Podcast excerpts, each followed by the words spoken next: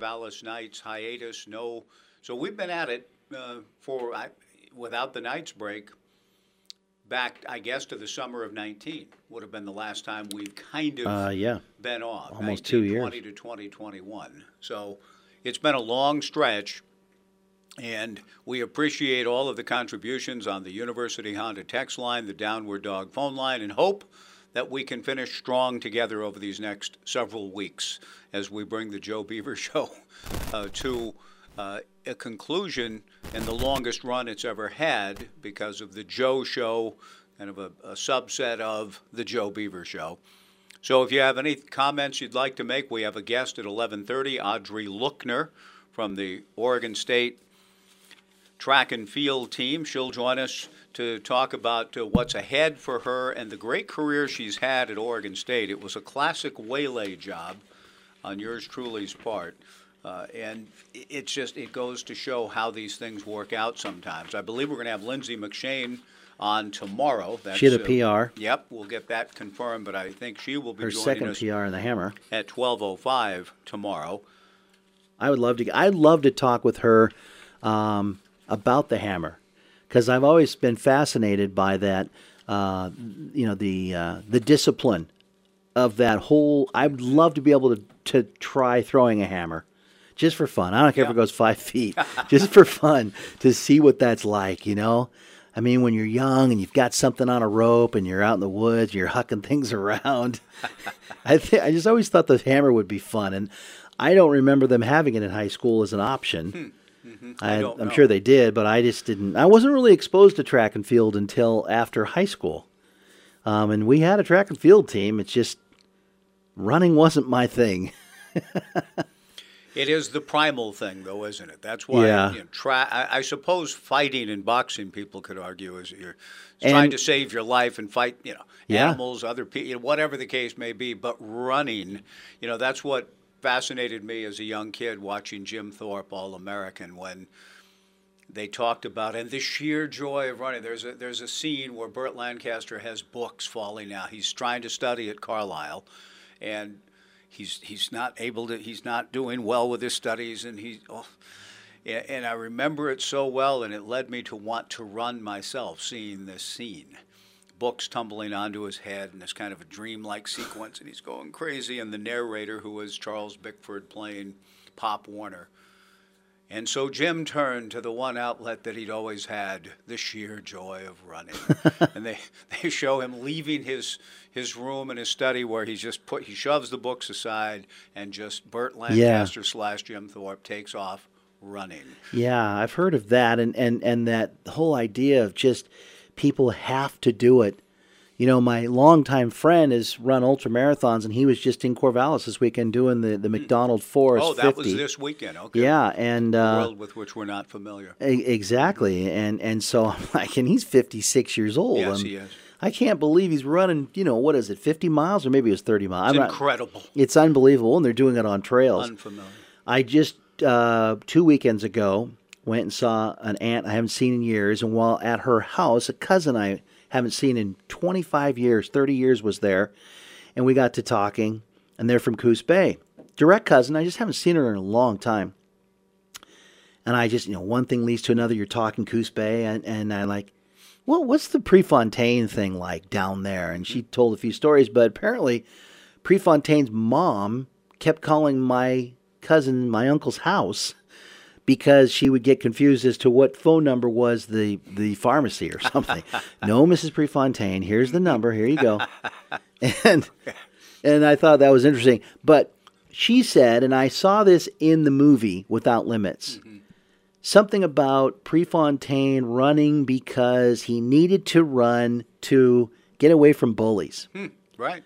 Right. But the thing about that is that doesn't explain the talent and the ability. We all have to run away from bullies at one point in our childhood. Or a but do- dog. Are we all world class runners though? No, no, you're right. It doesn't explain it, but it may account to the early interest in, in running as a, you know, well, pre-discovering the bullies are after me, and he's able to, Yeah. yeah, look back over his shoulder. Well, I'm done with those guys for today. Anyway. And then hey, maybe I can do this. yeah, exactly. but Yeah, and the the Mel Brooks routine, the two thousand year old man. Uh, well, you're two thousand years of a Carl Reiner interviewing him. you, you know, you, you two thousand years. You know, how did you do? You know, well, I've run a lot. You know. well, you know, and then something like, well, what led you know, what, why did you start running? And Brooks, mainly fear, which That's true. it's true. I mean, and whenever I see the Bourne films, I always back in the day when I was doing a little more what by no comparison is running, but when I was able physically able Yeah. to go on long, slow, Oh, you were a you were a running running fool. jogs, and I mean in- in the warm sun and all. I miss those days desperately. Yeah. But you know, I would always try to sell it it to to you know my wife and, and others who may have taken you know running takes time. That's one of the things that the ultra marathoners and so on. I, I commend them a for the discipline to do it, the physicality to be able to do it, Mm-hmm. all of that, but also the ability to make the time, carve out the time. Yeah. Because to run marathons, you have to be almost maniacally committed. Running has to almost take the central focus of your life Yeah. to be able to do that, Yeah. to get the run in and get the workout in. And people that are able to do that, I, on a certain level, commend, also covet. I shouldn't, but I, I mean, how, Yeah. how they work that all out in time Right. to be able to discipline themselves and do it. Probably early before the birds, you know, four thirty-five in the morning, Rocky with the eggs and drinking Yeah, the shake. And I mean, yeah. you can get there are there are always hours. And they they're adults, so they have Yeah. jobs. Yeah, no, they do it. It's amazing to me, but. The, you know the thing that, but I used to see Bourne, you know, running away from people and saying, "Now, "See, it's important. You never know when you might have to run for your life." Ben Gazzara. One thing about that running back when I would jog a couple of miles is how I can't imagine because I would get bored. Yes, no, I know. How what does an ultra marathoner do for 24 hours? They have to get into it. I mean, it, it, boredom. I mean, just the sheer. If we have anybody that does them, and feel free to jump in here. We'd love to hear from somebody. Oh yeah, I ran the 50k this weekend, or whatever you Uh, did. yeah, I just put my headphones We, on. we don't talk. I mean, whenever we've opened the phones, we've talked about these subjects off and on through Yeah. the years on the Joe Beaver Show. We're in year 19 now. When we begin in the fall, it'll be the 20th year together doing shows together. So we've talked about almost everything at some point or Yeah. another. But if you, we haven't, I don't think, really ever talked to a guest, maybe once or twice, that does these things. Yeah. That that runs ultra marathons. The sheer level of, of focus and attention and intensity to be able to do that is again, it's a, a world with which I'm not familiar. I've done a few half marathons. Yeah. But boredom, I don't think is. I've talked to a lot of people who say the problem with running is the tedium of it. They don't Mm-hmm. like it. I, I've there's a runners. There's something that I have experienced when you The get runner's going high? long enough.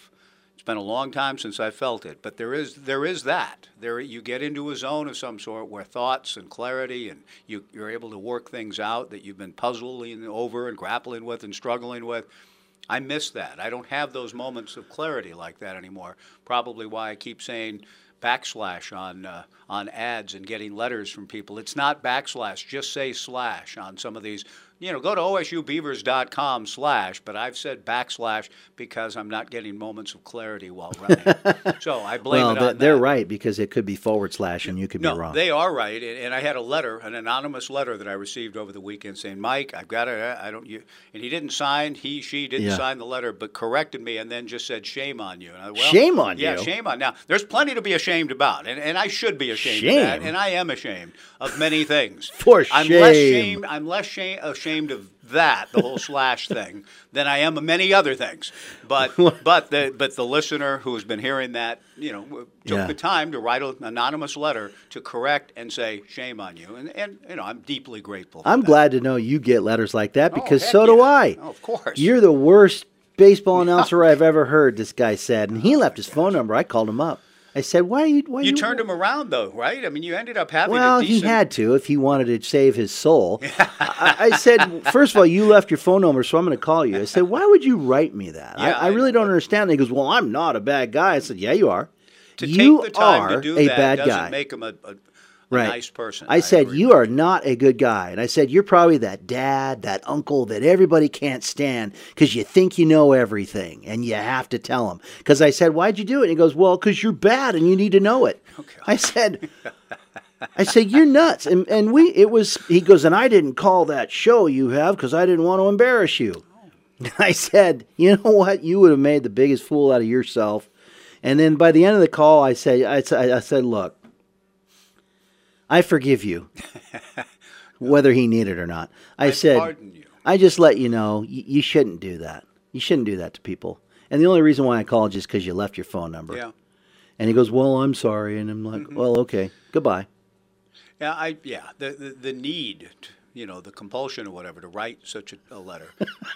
and I I almost understand the anonymous one about slash backslash forward slash and all that. I mean, I I should know better, and I should you know. Yeah, again, but I, mean, come on, a quick little But- note on an email or a quick little note that says, "Hey, it's not." Don't say backslash. Mm-hmm. Right. It could be forward. Just say slash. Right. Otherwise, you're the greatest or whatever they want to say. but for shame, when you say shame, I think of that Hey. scene in Game of Thrones when she has to walk through the town square naked Yes. and they're all shame, shame, Right, shame. haven't seen that particular scene because of the the the style of which Lydia sent us. Those, The editing thing? Yeah, yeah, VidAngel. Yeah, or yeah. whatever it is. It was, it was, uh, you know, it was yes, weird. I, I'm sure. I'm sure it was. Old school stuff. We have open phones on the Joe Beaver Show. Do you know the experience of uh, how you find a way to be disciplined enough to do these these long running things? John says running didn't catch with him a little boring. Well, that and. I'm I'm I'm fat now, but when I was young, I was built, you know, yeah no, too I- short and muscly, and it would hurt. I would I pound gotcha. my legs too much. Yeah, no, it's not for everybody, you know, Yeah. obviously. And I never ran, and I mean, what I did doesn't qualify as running. It does. long- It well, does, because again, you- there's there's on a spectrum. It's not very far up that. It doesn't matter if you're running if you're running a mile or you're running a, an ultra marathon. You're you're you're running. You're getting if you're if you're running long enough to get into that runner's high, Yeah. which I'm sure that you did, did. happen a few times. Yeah. Yeah, and and even just enjoying it and getting your heart rate up for 20 minutes, then you're running. You're a runner, and you are a runner. You can't do it now, but you are a runner. At least you were Hoping a to runner. find my way back somehow, some way, but I don't know. That is kind of a that that's a. I, d- I- I don't use the word. I mean, I don't say depressing thing Mm-hmm. because I I know and you know depression is is much bigger Right. and more important than that. I'm I'm saying that I miss it. It's a sad thing that you can't do it right now. But let's take a break. Uh, we'd love to hear from you at 497 5356 before Audrey Lookner, who is a runner. She'll join us at 1130. But if you have anything to contribute along the lines of, well, this is how I've experienced it, how you do it, how you've carved it out in your life. Did, you anybody you know run this past weekend? You're saying that happened this past weekend, huh? The Yeah. McDonald Forest. Yeah. See again, uh, so unfamiliar are we that we I didn't know that. I- Well, I didn't either, and um, my friend's wife, who um, you know, like supports him and Mm-hmm. gives him stuff and all that, we would go and sit with her to keep her company, and just kind of, you know, you know, I wouldn't say party, but associate with all the other Yeah. people. Hey, how you doing? And it's kind of a community. And she texted me on, I think Friday afternoon. Or no, was it Saturday? Anyway, it was a day late, and I'm like, oh, we had plans to go to Portland and go out to dinner with my brother, and we would have been there with her in a heartbeat, but mm-hmm. just didn't know. And she said, "I'm sorry, I only, you know, it only just got thrown together. oh, oh, okay. I don't know that it was Yeah, a day. I- it it- wasn't a day, but it was just too quick. the get together just got thrown Yeah. together, not the event itself. well, the, she said the event kind of, Oh, or, or maybe it was my friend Mike's decision and ability to run in it. Okay. But she didn't have a lot of time to let us know. Otherwise, we would have been there for him. And it's inter- it's fascinating. There's so many runners, and they're coming out of these trails, Mm-hmm. and it's up by that cabin area, up by the lake, you know, in in uh, Corvallis, and the community supports each other, and they all know each other. Yeah, yeah, Even though they may live far sure. away, and it's a very tight knit community, and it's really cool. Yeah. Now, being my size and walking around there makes you feel kind of weird, but uh, not everybody's a runner. that is on the plate that on the table today. If you have any thoughts about the Beaver baseball weekend, about the spring scrimmage, uh, did you watch Yogi and Nigel together? Did you attend? Did you go back and watch it later? Do you have any first, second, third impressions on some of the players, the new players, anything that stood out to you? The softball win was a tremendous walk off for Frankie Hammoude yesterday, and I've heard that the detail on the game winning homer, the walk off homer, was uh, interesting. I don't know if Josh knows it. He called it a good call on the game winning homer. Josh, if you're listening, call us now. If you're listening, wherever you may be, as the great one would say. 497 5356, because I heard there were some extenuating circumstances on that home run that Frankie hit. Like what? Well, that the left fielder, that it might have been a foul ball, but the left fielder, it was going to go foul, but the left fielder touched it while it was still fair, and then the ball went over the fence. That's what I'm hearing about That's that. interesting. So if any of you have thoughts on that, yesterday, for the first time all year, I got exercised by the, home plate umpire. I, I, couldn't- heard you. I, I just. It was incredible to me, but uh, but those of you who may have watched the game, maybe Rich Burke, who's a you know a better announcer and a better uh, study you know study, student of the game, and may understand. He may have said, well, you know, the fans are saying this, but the pitch caught the plate as it's be caught. Yeah, I don't know. So I'm just saying to you, if any of you watched that yesterday and have any comment about that, was it as I thought it was? I thought the zone was terrible, but maybe you're saying, eh, yeah, eh. okay, whatever your thoughts are. 497 5356. I broke up the no hitter. I mean, The perfect game. Good. I'm, I'm glad you did. I said, I mean, I've, I haven't had moments like this very often, John. Maybe two or three in all the years. Mm-hmm. The 1 0 pitch to four, the 1 1 pitch to Garrett Forrester, high and inside for ball two, two. I mean, I just went into it sing songy like because it was. Yeah. It wasn't even close to a strike. And the guy calls it a strike. I mean, I'm not, I'm bad, but not that bad. I know that pitch was high and inside. And then and then And what are you supposed to do then? How and do then you recover from on that? the next pitch or a pitch not long from that, the fan says that was where it was the last time. they were joking. They were wrong. Yeah, it was right. funny. But wh- I mean, Rich was by himself yesterday, and he is a, a decorum. He, he's a picture of decorum and propriety on the air, which I ain't. But I'm curious to know what, if anything, you made of that yesterday. We'll take a break. We'll get a quick thought before we talk to Audrey Lookner. Thanks for joining us on 1240 Joe Radio. Okay. Is there ever a reason you wouldn't want to feel confident? I didn't think so. At the Natty Dresser in downtown Albany, confidence is exactly what we want to inspire. When you wear quality clothing that fits you perfectly, you feel great and act with confidence. Don't just dress for where you are, dress for where you want to be. The Natty Dresser, purveyors of quality menswear on the corner of 2nd and Broadalbin Street in historic downtown Albany. Dress well, be confident, find success. Right now at your local Domino's, you can carry out any size pizza with unlimited toppings for only $12.99 when ordering to carry out at the store, by phone, or online with the C12 code. Also, Domino's is now hiring for all positions. Domino's offers flexible hours, pay raises, and bonuses for managers and drivers. Leave with cash in their pocket after every shift. Apply online at Domino's.com or stop by the Domino's store in Monmouth, Stayton, Lebanon, Albany, or Corvallis. Domino's, delivering oven baked goodness since 1960. Locally owned and operated for over 30 years, Corvallis Floor Covering would like to thank their many friends and customers for your continued support and looks forward to working with you on your next remodeling project. Stop by and see Wendy, Robin, or Brian and check out their large showroom with a wide variety of carpet, vinyl, laminate tile, wood floorings, and window coverings from all the popular brands. Corvallis Floor Covering is at the corner of 2nd and Van Buren downtown or log on to corvallisfloorcovering.com. Shop local, shop Corvallis Floor Covering, and go Beeves.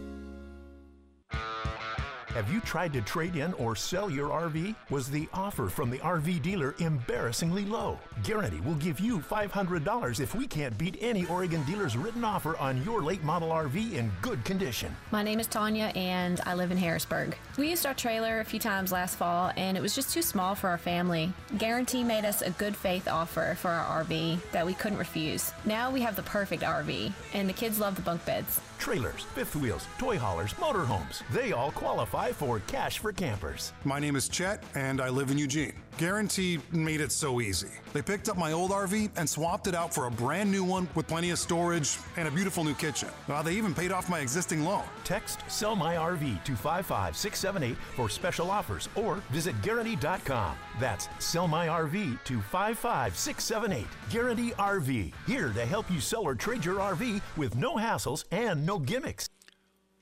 We continue on the Joe Beaver Show. Paul has called the Downward Dog phone line. This is a, a different Paul. A new Paul. Than usually calls. Yeah. So grateful to meet somebody new, perhaps on the show. Paul, thank you. Welcome to the Joe Beaver Show.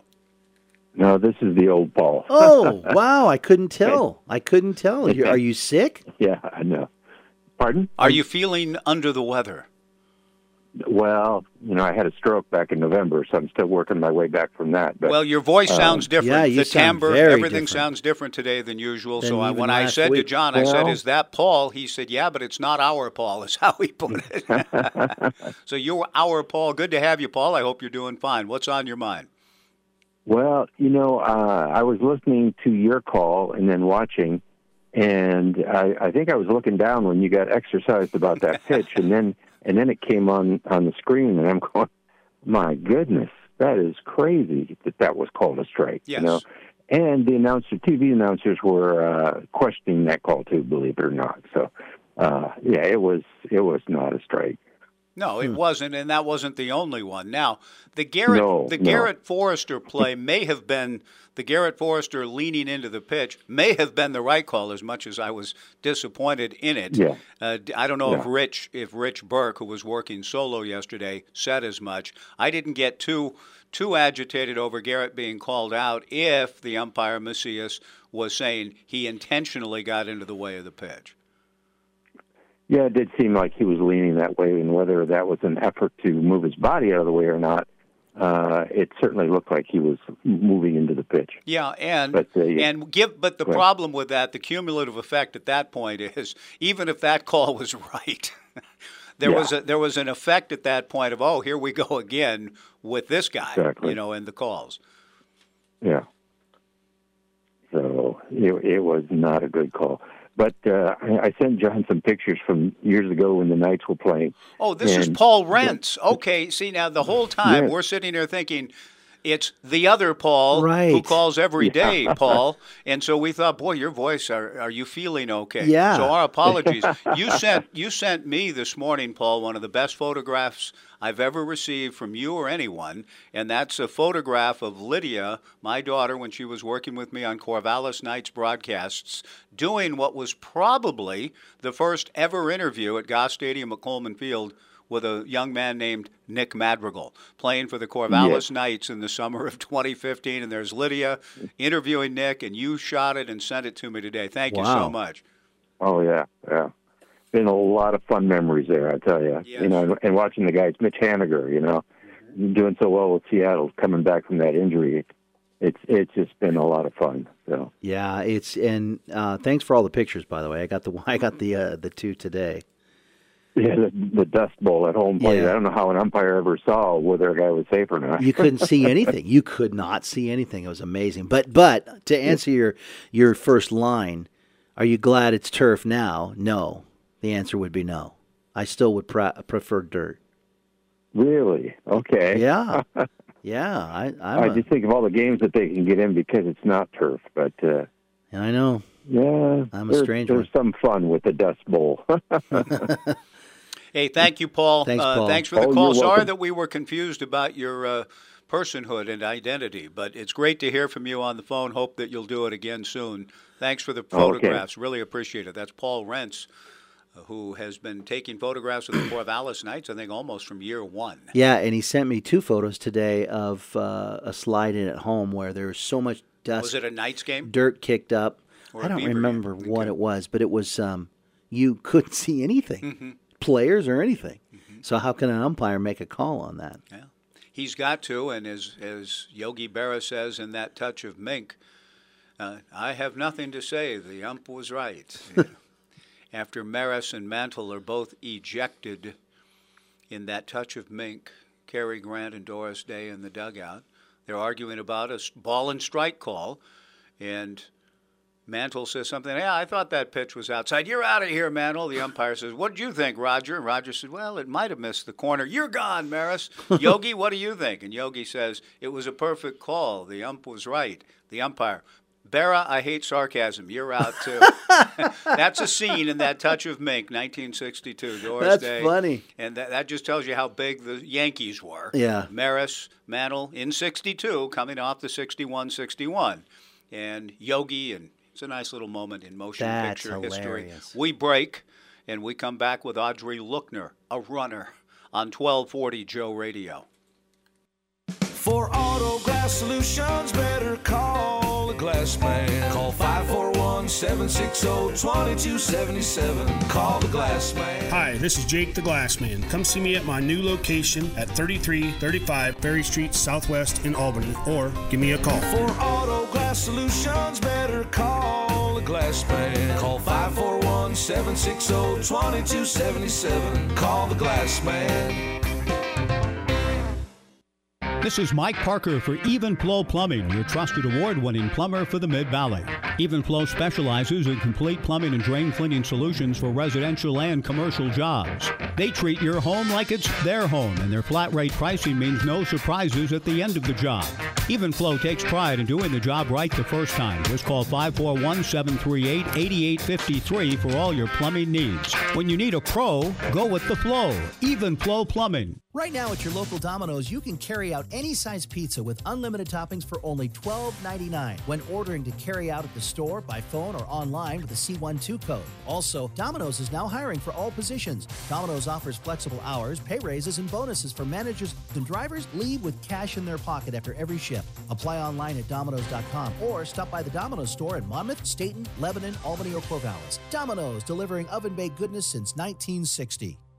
Hi, I'm former Oregon State athlete Tim Euhus, your Corvallis Edward Jones financial advisor. Financial investments are very important, but so are the investments of time, patience, and encouragement our young athletes receive from their coaches, teachers, and mentors. That's why Edward Jones is a proud sponsor of Oregon State and area high school sports. Call me, Tim Euhus, at 541 758 8245 or stop by my office in the Timber Hill Shopping Complex in Corvallis for all of your investment needs. Edward Jones, making sense of investing. Member SIPC.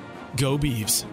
The all new MT03 features an aggressive and predatory twin eye face that projects serious style, and along with its high spec inverted front fork and potent twin cylinder engine, the MT03 is ready to rule. So visit Power Motorsports today and find out why MT03 provides the most dynamic ride in the class. Get your new Yamaha from Power Motorsports online at powermotorsports.com. Dress properly for your ride with a helmet, eye protection, riding jacket, or long sleeve shirt, long pants, gloves, and boots. Do not drink and ride, it's illegal and dangerous.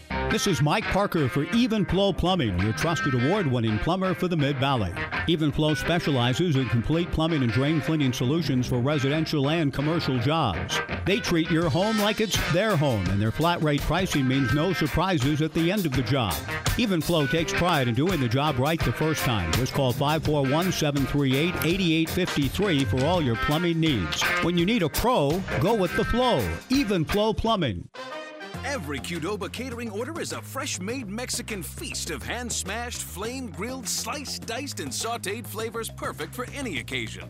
Whether you're planning your office's Tortilla Tuesday, hosting a post game party for your intramural dodgeball team, or trying to bring in a dinner for your PTA meeting that's so good, it'll bump your kid up to an A minus in Spanish class. Qdoba Catering. Fresh, hot, easy, delicious. Order today. We continue on the Joe Beaver Show. Mike Parker, John Warren, and happy to be joined by Audrey Lookner, who was uh, kind enough uh, with three of her teammates outside of an establishment in downtown Corvallis on Saturday afternoon on the spring scrimmage to at least humor me and, and engage in conversation. I recognized a couple of the, the people sitting with Audrey as student athletes at Oregon State. And we began to talk and – and it just all sort of worked out in the typical Joe Beaver show fashion that we closed in on Audrey Lookner and had a guest for today. That's funny, but yeah. this has happened several times. And for Audrey, don't don't be ashamed if you guys looked at who's this who's old guy? This guy who's talking? this guy wants to talk hey, to us? Audrey, thank you for uh, for being willing to engage in conversation, and more important, to say yes to jumping on the Joe Beaver Show. It was great to meet all of you, and I'm glad that we've had an opportunity to connect on the show. How are you today? I'm doing good. I appreciate you having me on. Uh, I'm glad we were able to connect out there. Um, Bodie is honestly one of my favorite places in Corvallis, so I'm glad that you enjoy it as well. Yeah, it's a nice spot. They do a great job down there, and it was fun to see a lot of people. I don't know, just as an aside, that place was busy. Saturday morning and around, I don't know how much you noticed or if that was your only stop, Audrey, but Saturday, downtown Corvallis was about as busy as I think I've ever seen it. Yes, it was really refreshing to see life coming back to the community after everything that's been happening in the past year. Yeah, no doubt. Well, Audrey, you and your team will be leaving soon for the Pac 12s. I appreciate you taking time. Tell us a little bit about what events you've done this year and, and, and most recently at the OSU High Performance Meet in the 5,000, a 16 21 34, which uh, was then you followed that up at the Hayward Premiere. But was the 1621, was that a personal best for you in the 5,000? That was a personal best for me. So that was actually my second time ever running the 5K. Hmm. Wow. Um, this is my first year being able to complete an outdoor track. Actually, I've been hurt um, a couple times, and then obviously last year we had COVID. So that was uh, that is a personal best for me. So I was very happy with that performance. How has the 5,000 been? Your, your uh, ability to adapt to it, is it something you think, like, hey, this is for me? Were you hesitant at all about running that event? No, not at all. I think I do much better in the longer distance, and it's very easy to convert um, the training that we do cross country into the training that you need for the 5K on the track. So the, the distance the difference between the distances we run in cross country is only a K because we do 6,000 meters for cross country and then I run the 5K on the track. So it's really easy and honestly, I love the 5K. I think it's a great distance. How much different as a runner is it to go cross country versus around an oval over and over again? um, it's definitely a different headspace. I don't think it's necessarily as different as people would think. I mean, when we're running on the course, it's usually a couple loops. They're obviously bigger circles, but um, the courses that we do run are usually two to three loops of 2K um, repeats. So it's not a huge jump, but I definitely like to not focus on the lap counter, and I try to avoid looking at the laps that I have left as much as possible. And was this a, a, a PR by a long shot or close? Um, I had run 1628 at one of the Oregon meets earlier in the season, so it, was pretty close, but definitely still a big jump. Audrey Lookner joining us. The Pac 12 championships coming up this weekend in Los Angeles. We'll talk more about that in a moment. But you've run in the last couple of weeks, uh, within the last three weeks or so, the 800, the 15, and the 5. What are you going to be doing in Los Angeles? Um, I'm going to be focusing on the 5K, so that will be the main focus, and that is the only event that I'll be running. Okay. The other events, you know, how have those gone for you? If you if you're fairly new to the 5K, what about the 815 and how those have gone for you this spring? Um, I've only raced the 15 and the 8 once each time, so they they're very off events for me. But it's hard for someone to run like a 5K every week. So the weeks that I don't run 5Ks, I usually do do the 1500 just as like a lighter week. But they went really well. Um, when we were up at Lewis and Clark was the only time that I ran the 1500, and our whole team just kind of worked together there, and it was really amazing that we were all pretty much able to PR in an event that we pretty much were the only ones competing against. So it was kind of like a home meet, Mhm. but like a yeah, it was really fun. Audrey Lookner, our guest on the Joe Beaver Show. Really fun, you say, and yet that was one of those odd, hot weekends. I mean, wasn't it in the mid 80s? I don't know how it felt on the track, but what about running both those events on that day? How did it feel physically? Is it and is it good preparation maybe for Los Angeles this weekend?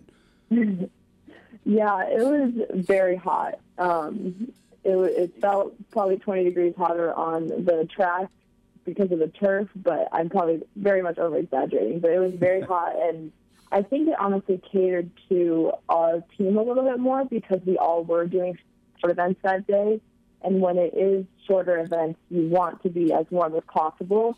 Obviously, if I had been running the 5K that day, that would have been a different story. But I think that one off day and just how well everyone performed is kind of helping everyone's mindset going into this weekend with the possibility that it's going to be hot and it's going to be a little bit humid.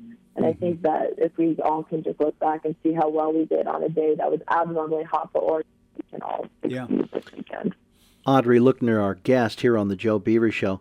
when you're running the eight, you know, you mentioned you only run it once, the eight and the fifteen, and you do cross country. That's six k, and you're you're mostly at the six and the five k level. What are the differences in the splits between a fifteen hundred and a five k? Uh, the the pace that you're running, how dramatically different is it? Uh, they're pretty different. So when I run a 1500, I try and come through the 400 in about 71 seconds. And then when I'm doing a 5K, I do 77 to 78.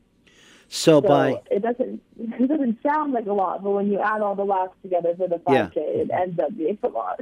Plus, plus, you you you want to run with the pack. You don't want to be, you know, three three laps behind. So you you you're kind of forced to to bring your pace up when you do run an 800 or a 1500 coming down from the 5K. So you're kind of forced to work harder and thus determine whether or not you like it. And it sounds to me like you're more of the the longer distance than your love for because 800 is almost a sprint, isn't it, compared to a 5K? Oh, yes. yes, it's definitely a sprint compared to the 5K. I, whenever we do short, shorter stuff, I definitely just hold on to my teammates who more know more about those events than I do, and I'm, they're just going to drag me through it, and that's what um, they did, and that's well, I appreciate them doing that for me. Audrey Lookner, our guest on the Joe Beaver Show.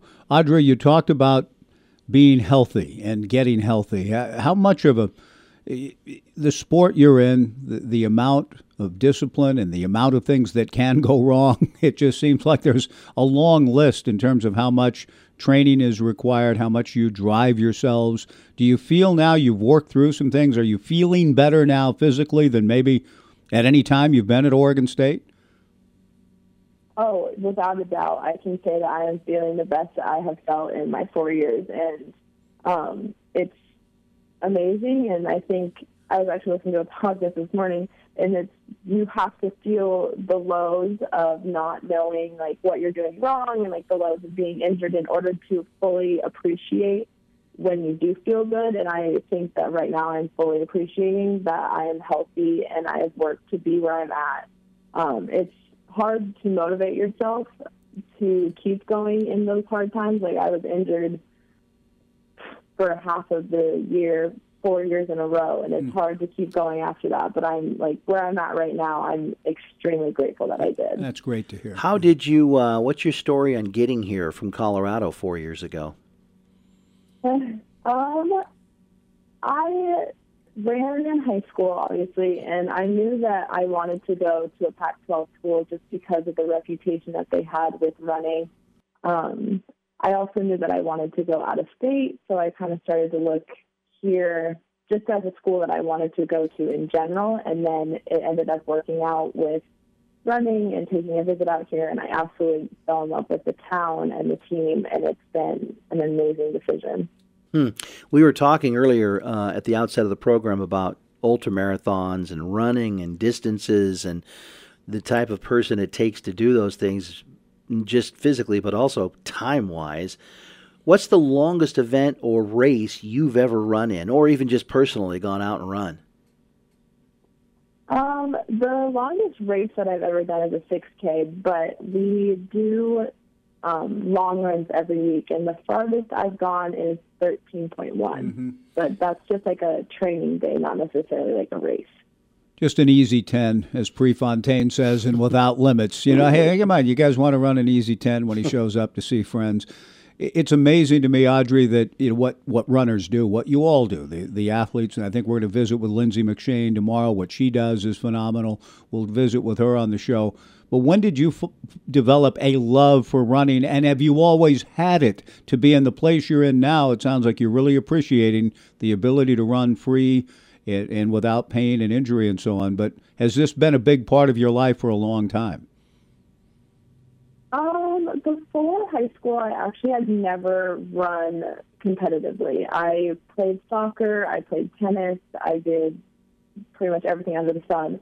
But going into high school, I decided to do cross country over the summer to stay in shape for soccer.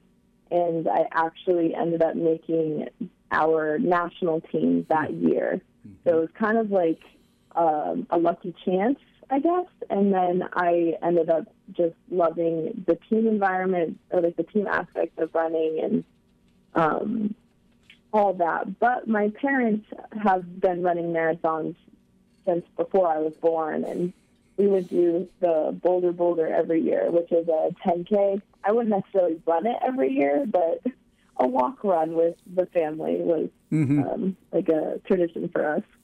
Yeah, grew up in a house of runners. Then, if your folks are both doing marathons, that so it's understandable how you would not only ultimately gravitate toward it, but be very good at what you're doing. What about academically? I, when we read in a bio, sometimes the the information can get updated. What I originally read was you're majoring in biohealth sciences. Is that still accurate? Do you have a track and a career goal in mind? Yes, that is still accurate. I am graduating with that degree in June, so I'm in my final term with that one. But I have recently decided that I'm going to take my fifth year at eligibility and come back and do a second degree in public health, um, hoping that that kind of propels me either into the public health field as a career or helps me uh, with my admission to medical school. So Congratulations. a That is Yeah. really cool, Audrey, and, and well done on your part. The all that you are in terms of training and practice and all of that to be able to do what you're doing and and graduating in June. The decision to come back for a fifth year. Did you wrestle with it a long time? Was it easy to make? How did what finally swung it for you to decide to take the route you just described?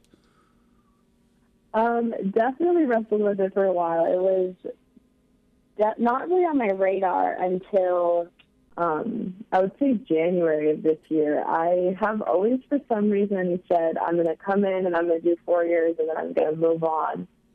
But I think with just how good I've been feeling and kind of rediscovering the love that I do have for running has really opened my eyes. Like, well, what's the point of wasting this eligibility that you have? And with COVID and getting an extra year of cross, I do have a complete fifth year to use. And just the hope that competition will have spectators next year, the hope that we will actually be able to have like normal practice and all of that stuff, that kind of definitely played a role into it. And um, one of my teammates, Kate Entile, really, I think, helped persuade me into another year. So I owe a lot of that to her. Oh, great. We're glad to hear it.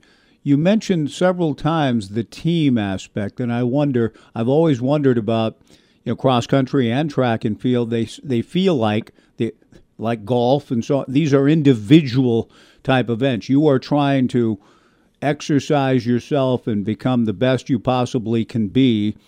Unlike basketball, football, baseball that kind of come to mind, soccer and so on, is team sports, obviously.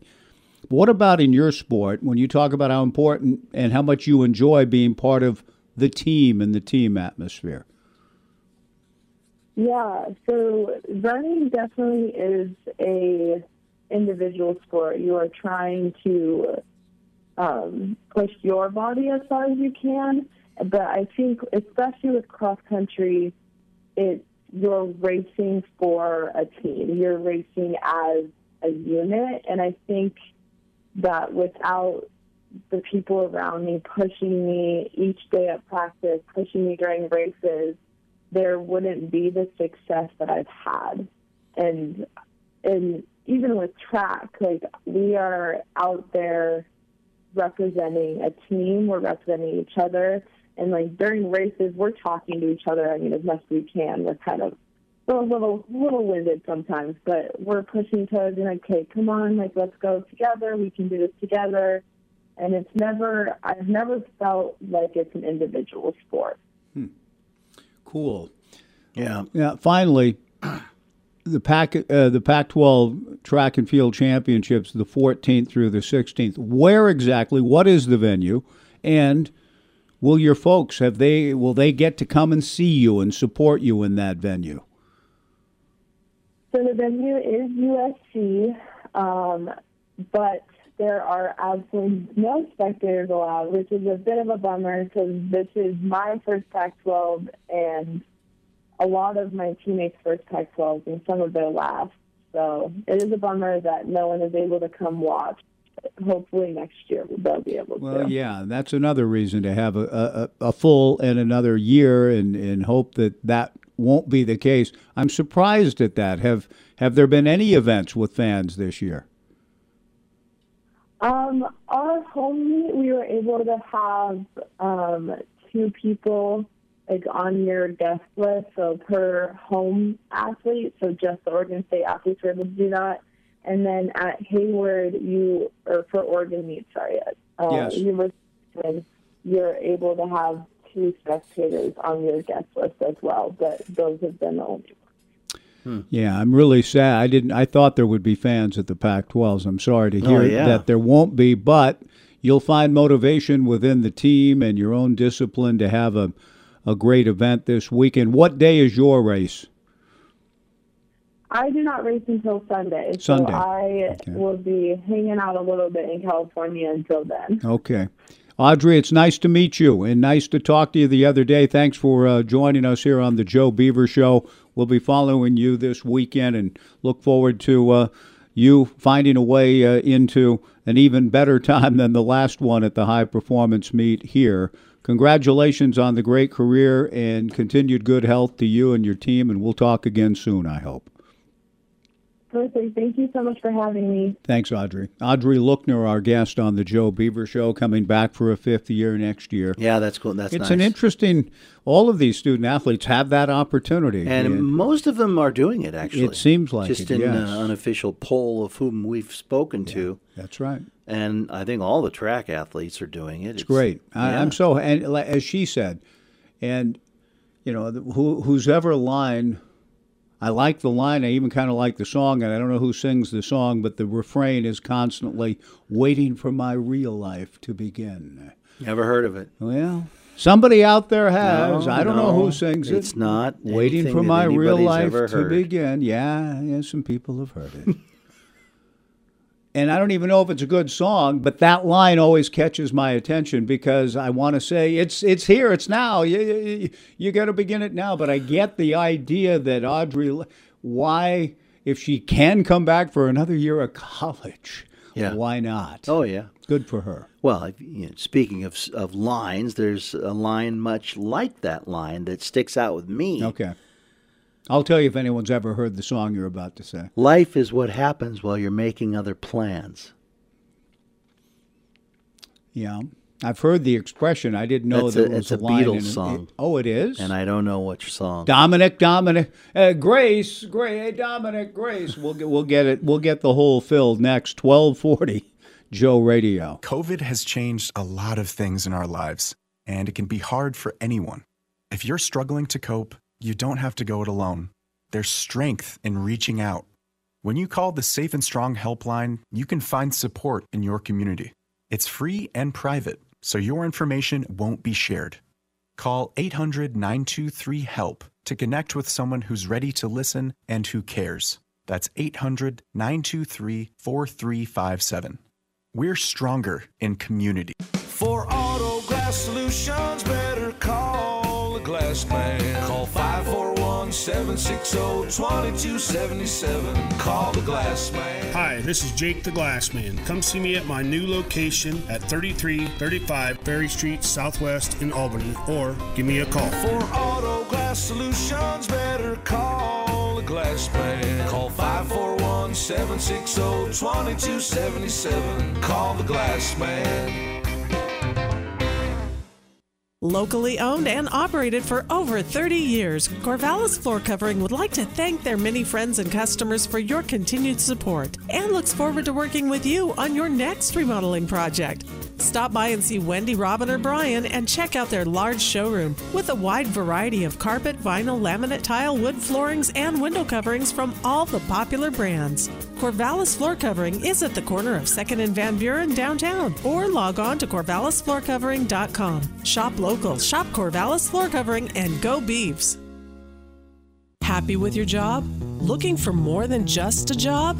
Build a career with ENTEK. Enjoy competitive pay, full benefits, health insurance, 401k, tuition reimbursement, and much more. ENTEK is growing and wants you to be part of their team. From welders, electricians, and CNC machinists to HR generalists, accounts payable specialists, and more. To see a complete list of all available positions and job requirements, visit entek.com under the Employment tab. That's E N T E K.com or call for more details. ENTEK is an equal opportunity employer. Alvin and the Chipmunks want to remind you to Alvin and the Chipmunks want to remind you to keep that Oh yeah, yeah, that's right. From previous shows, I understand that. I do. I have reached out to Trevor Larnach, and I give him great credit. Trevor had to be hearing from multitudes, and he sent back a text after after Oh. his major league debut. That's nice. He went 0 for 4, but got hit by a pitch. I didn't see any of it. I don't know if any of you followed it. We're trying to figure out a time when his schedule permits an opportunity for him to join the. You know, Joe Haver it's so funny because we're we, we we watch Nick Madrigal and see what he does, uh, and then we wonder what how does the, the the number one overall pick he's not playing what's going on, and we finally get a guy on he explains it, and while we're doing all of that, Trevor Larnach quietly Yes. gets called up. Yes, he does. I mean, there's no rhyme or reason I think with each player and each organization and what they're trying and want to do. And I think you know, we always have to kind of keep in mind too, with respect to uh, Adley, is that he wasn't. He, he was drafted a year later than Trevor and Right. Cadyn Right. and uh, Nick were. And one thing I forgot until our guest last week reminded was that he essentially missed any amount of playing time that he could get with mono. In 19. Yeah, he got mono right after the draft. And then there was no season essentially last year. Mhm. So he's still on a very good track and, Yeah. a, and a quick one. I would think a fairly accelerated. Yeah, I, I forgot about the mono Yeah. situation, and he just couldn't couldn't really get. He started way late that year. Are any of you following, by the way? I- I haven't been able to chase this detail down since Adley's home run and big uh, three RBI game that we talked about, and we had a guest on who does the play by play for the Bowie Bay Sox. In that game, Cadyn Grenier went one for three playing second base. I have been disappointed to see in checking Bowie Bay Sox box scores uh-huh. in the ensuing days, he's not in the lineup at either position. Grenier? Yeah. So I, I'm just curious, hoping that, that that's not a performance related thing. That, but I also, it shouldn't be this early, but I also uh, hope that he's not at all tweaked or injured. And Mm. that's not information I've been able to get yet, too. Yeah, But he has, if he played yesterday, it's a box score I haven't studied. But after the game that uh, they had together in Altoona, I saw for the next two days, Cadyn was not in the lineup at all for the Bowie Bay Sox. If any of you have further insight and information, feel free to share it on the University Honda text line or the phone line, which I believe for the next hour we're going to be uh, wide open. So we can get into the Beaver baseball weekend, the softball weekend, perhaps, the spring scrimmage. And if any of you watched, attended, any kind of impressions uh, that you took away with you from just being out there, and maybe just being out there was the highlight of it. Did you get, take friends and family, and did you go and just have a good time being back in Reser? Yeah. Any thoughts along those lines in your Saturday, in what was one of the busiest days? Maybe, maybe because we things have been kind of, you know, not. I mean, closed up for so long, not and still not fully back to normal. Yet, on the mm-hmm. other hand, I felt Saturday. You know, my friend Bobby Wilson met me. He said he had to park blocks away from where we were meeting because there was no park, and Yeah. just people everywhere. The Saturday market, establishments busy. Did any of you get that sense too over the weekend? Love to hear from you next hour on 1240 Joe Radio. Roll tape, please. Here's the microphone. Is this thing on? This is KEJO Corvallis. Everybody hear me? We're on in five. And cue ID. 1240 Joe Radio. I'm Frank Miller with Your Money Now. Well, stocks remain mixed. The Dow off of its earlier highs, but still in positive territory. The index topping 35,000 for the first time in its history. 3M, Procter & Gamble, and Walgreens among some of the big gainers. The Nasdaq though continues to show weakness, down now nearly 300 points amid weakness in the tech sector. Well, the FBI says that DarkSide ransomware is responsible for the cyber attack that knocked the Colonial pipeline offline. The Bureau says the Russian group is likely responsible for the actions leading to the shutdown. The line is the biggest fuel pipeline in the country, spanning 5,500 miles and delivers much of the fuel to the East Coast. An emergency declaration is in effect that'll provide support for transportation of gas and other refined petroleum products to 17 states and the District of Columbia. And following last Friday's dismal jobs report, the White House says that generous unemployment benefits aren't the reason most Americans don't want to return to work. Instead, Press Secretary Jen Psaki says some haven't returned due to concerns about coworkers not getting vaccinated, along with childcare concerns. And that is your money now. Thinking about life insurance? What if you could make one free phone call and learn your best price from nearly a dozen highly rated price competitive companies? Well, that's exactly what happens when you call SelectQuote Life. For example, George is 40. He was getting sky high quotes from other companies because he takes meds to control his blood pressure. But when I shopped around, I found him a 10 year, $500,000 policy for under $25 a month. I'm SelectQuote agent Dan Savino. And believe me, if SelectQuote isn't shopping for your life insurance, you're probably paying too much. For your free quote, call 800 618 4223. That's 800 618 4223. 800 618 4223. Or go to selectquote.com. Since 1985, we shop, you save. Get full details on the example policy at selectquote.com slash commercials. Or price could vary depending on your health, issuing company, and other factors. Not available in all states. Unified Insurance Group is your local independent insurance agency in Corvallis. They represent numerous insurance companies and specialize in auto, home, and business insurance. See Mike Eves, Taylor Starr, and Tom Worth. They'll help find an insurance plan that works best for you. So if you're looking for auto, home, or business insurance, See the Unified Insurance Group, 320 Southwest 3rd Street in downtown Corvallis. They're your hometown team, always putting you first. Howdy, folks. Linda McHenry here to tell you what you need to know about Eats and Treats Cafe in Philomath. We serve up just darn good comfort food, serious barbecue, and amazing baked goods from our on premise bakery. And we serve it up in three different ways takeout order with curbside pickup, dine inside with advanced reservations, and alfresco dining outside along our covered breezeway. That's Eats and Treats Cafe on the corners of 17th and Main Streets in Philomath. Yogi Berra was elected to the Baseball Hall of Fame on the strength of three MVP awards and 15 All Star seasons. But Yogi will be most remembered for the unintentionally hilarious things he said. When the wife of New York's mayor told Yogi on a warm summer day he looked nice and cool in his suit, Yogi replied, quote, Thanks, you don't look so hot yourself. Another Yogiism, quote, Baseball's 90% mental, the other half is physical. During one spring training, when asked what his cap size was, Yogi responded, quote, How do I know? I'm not in shape yet. Regarding the fans, if the people don't want to come out to the ballpark, nobody's going to stop them. Berra's restaurant comments are among his best. Once talking about a popular New York restaurant, he said, quote, No one goes there anymore. It's too crowded. And at a pizza joint, when asked if he wanted his pizza cut into four slices or eight, Yogi replied, Four. I don't think I can eat eight. And of course, Yogi had an answer for people who asked him about his great lines. His comment? I really didn't say everything I said. For little known legends of sports, I'm Matt Vasgersian. Research shows that people remember radio ads with repetition. So, to help you remember that Liberty Mutual Insurance Company customizes your home insurance so you only pay for what you need, here's a repetitive ad. okay.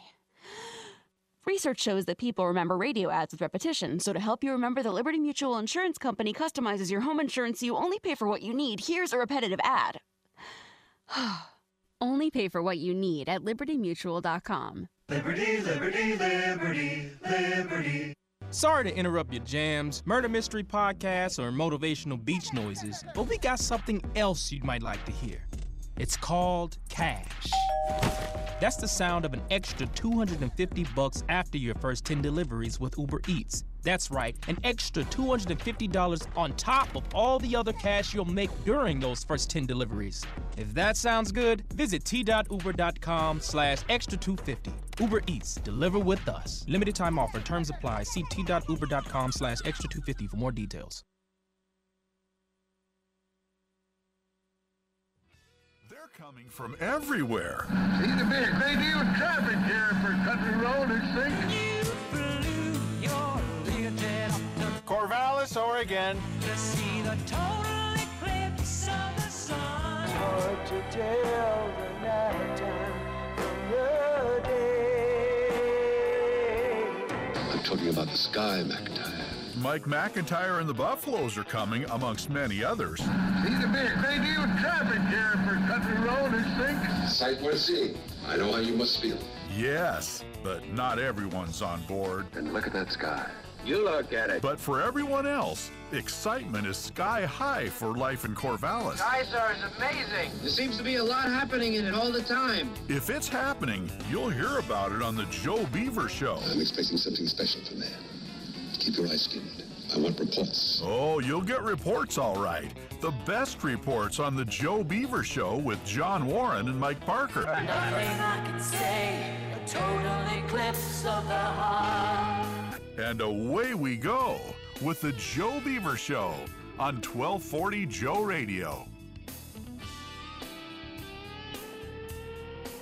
The, head into the second hour on the Joe Beaver Show. Again, open phones for the entire hour, unless uh, unless, and this is uh, an open phone uh, call out on our part to Josh. Josh, if you're listening, if you're not, we may reach him on our own. But Josh, now would be the time.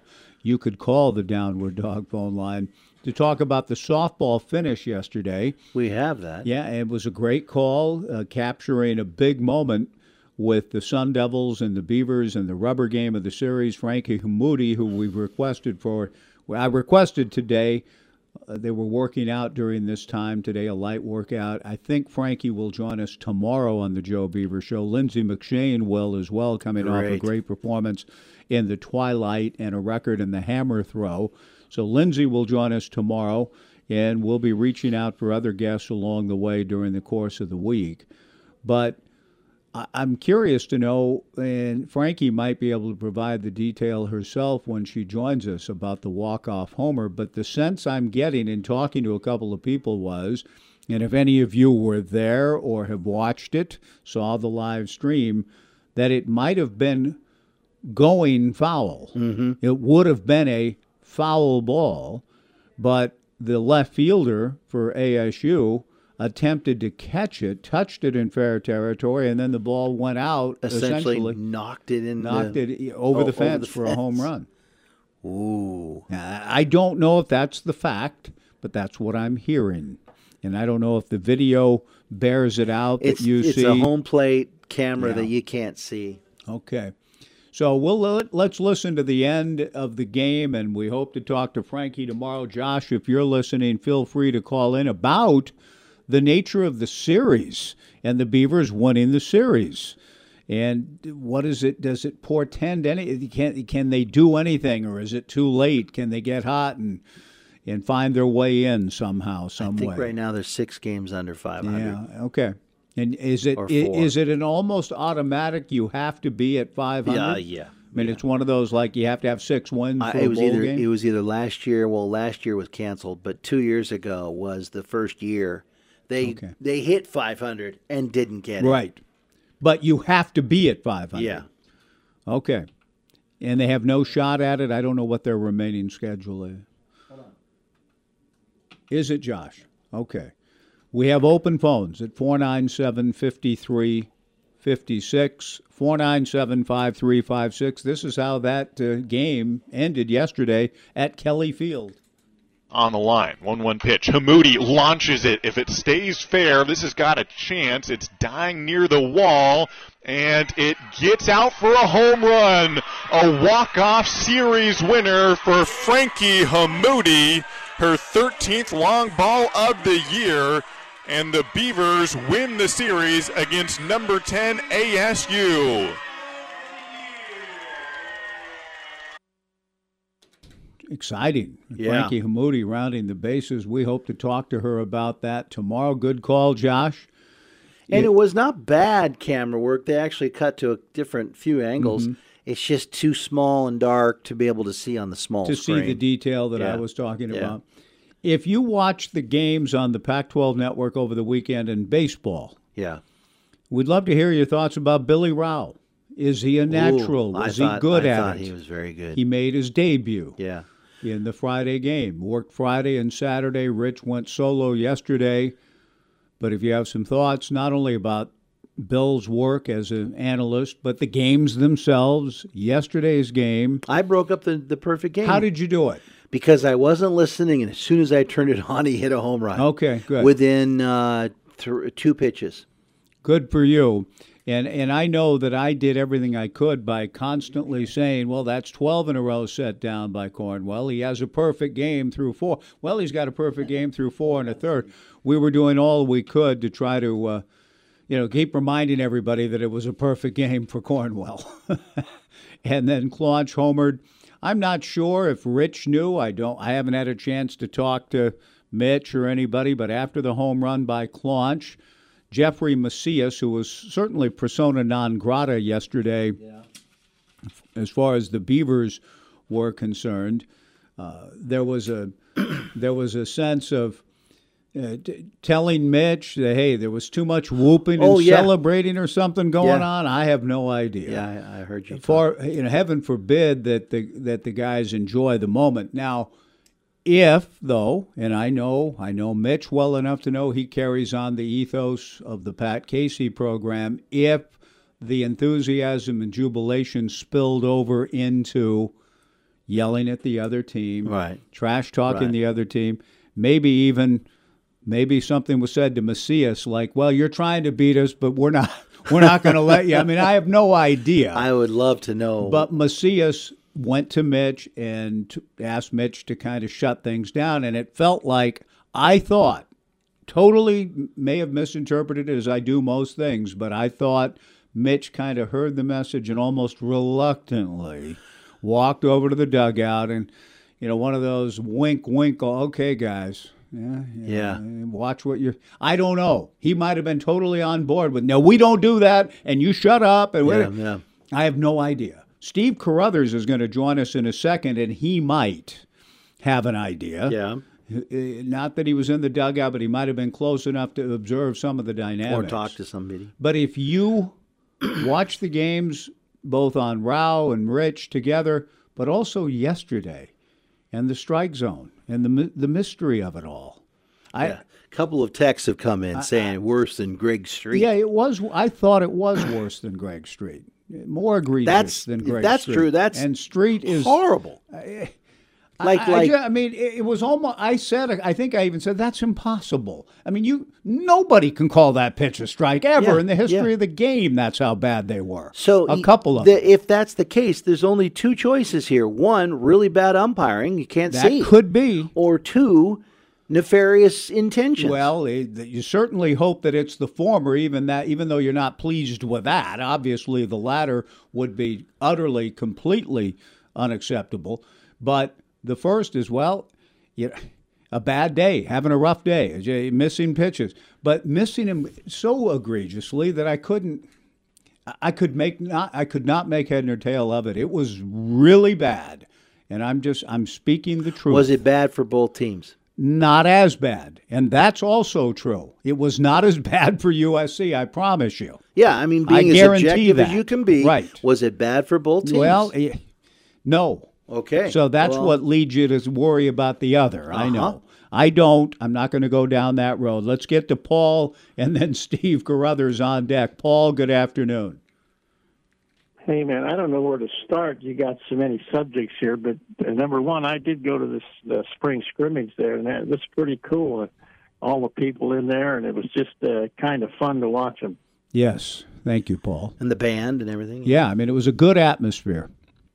Yeah, yeah, and uh, I don't understand why the cheerleaders had masks on, but you know, I guess that's that's another another story, another day. But hey, uh, I want to. You got to give Wade Meckler his uh, props and his dues because I've seen those two home runs between Fuchs and Meckler that landed in the bleachers. Yes, and Wade Meckler's went to the second step of, from the top, and Fuchs only went to the fourth step to the top. So Wade Meckler hit it farther than Fuchs did. Yes, he did. He did. I, I didn't think so when I first saw it, but later I saw the same thing you're talking about, and he did. That's a strong kid right there. That's a toy cannon type power. Yep, yep. He, he that, I mean, you couldn't see it when you watched it, Mike, but it's definitely on replay. You could Yeah. see it, but that's.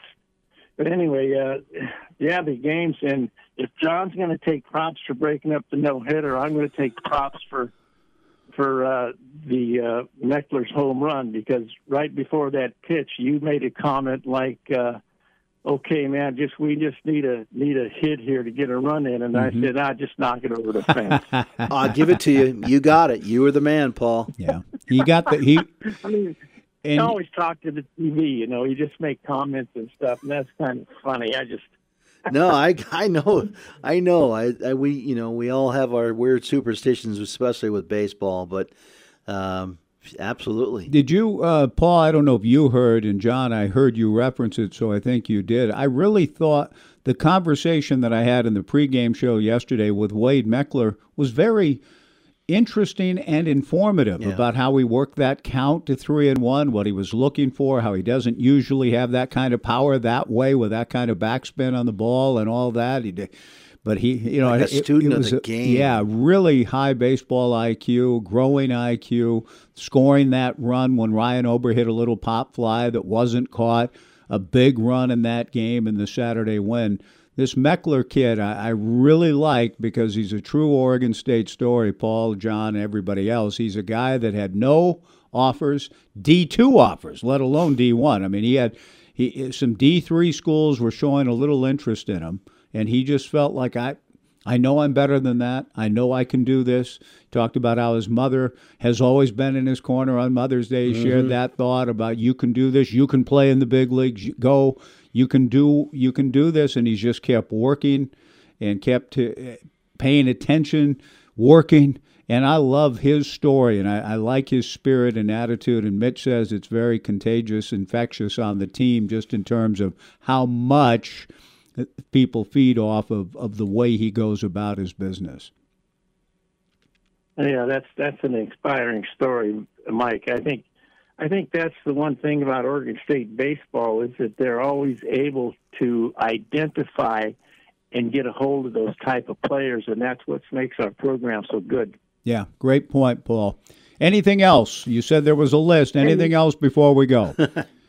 Yeah, just props to, to Paul Rent. It's good to hear his voice and uh, and and go for Altoona. You know, both of us, you know, having wedding ceremonies in in Altoona. Yes. you know, It's unbelievable to me. And you're both named Paul and you call the Joe Beaver Show. That's a, a small category in the history of life. And we appreciate you taking time for us, Paul. Always good to hear from you. Thank you. Let's go to Steve Carruthers. Now, Steve, it's great to have you on. I'm I don't know, you know, what, what you're calling It's the about mayor per of se. Harrisburg. We've got a lot of things to get to here, perhaps, but what what has led you to call us? We appreciate it.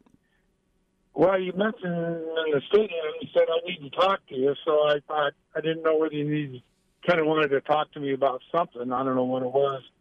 Um, the other day when we were when I was at the game, when you walked by 500 miles an hour. Well, I yeah, and thank you for saying I was going 500. It was probably more like a half a mile an hour. It's the best I can move these days. That's Uncle Joe or Uncle Mike. He's moving kind of slow, trying to get to the junction of of the stairs and the press box, moving slow. But I just we you and I had talked a while back about an event someday near the end of the year at LB, and that's what I wanted to talk to you about. I thought we could do that off the air. But if we can do it on the air, that's fine too. But yeah, there are other Well, things I, do want to ask real you. Quick, it's um, it's been postponed because of all this stuff that we have no control over. Okay. And and so it'll be in September.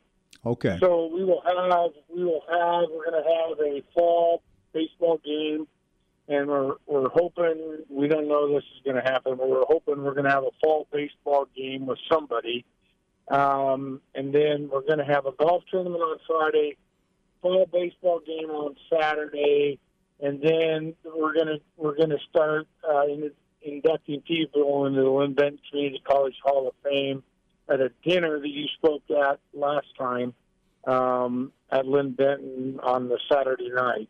So that event's coming up, and that'll all come Okay. forward here as we get it all put together. We're working on that. Um, the other thing, you know, there's things you have control over, and there's things you don't have control over. And one of the things that bothers me the most is, uh, you know, I've been around baseball and I've coached.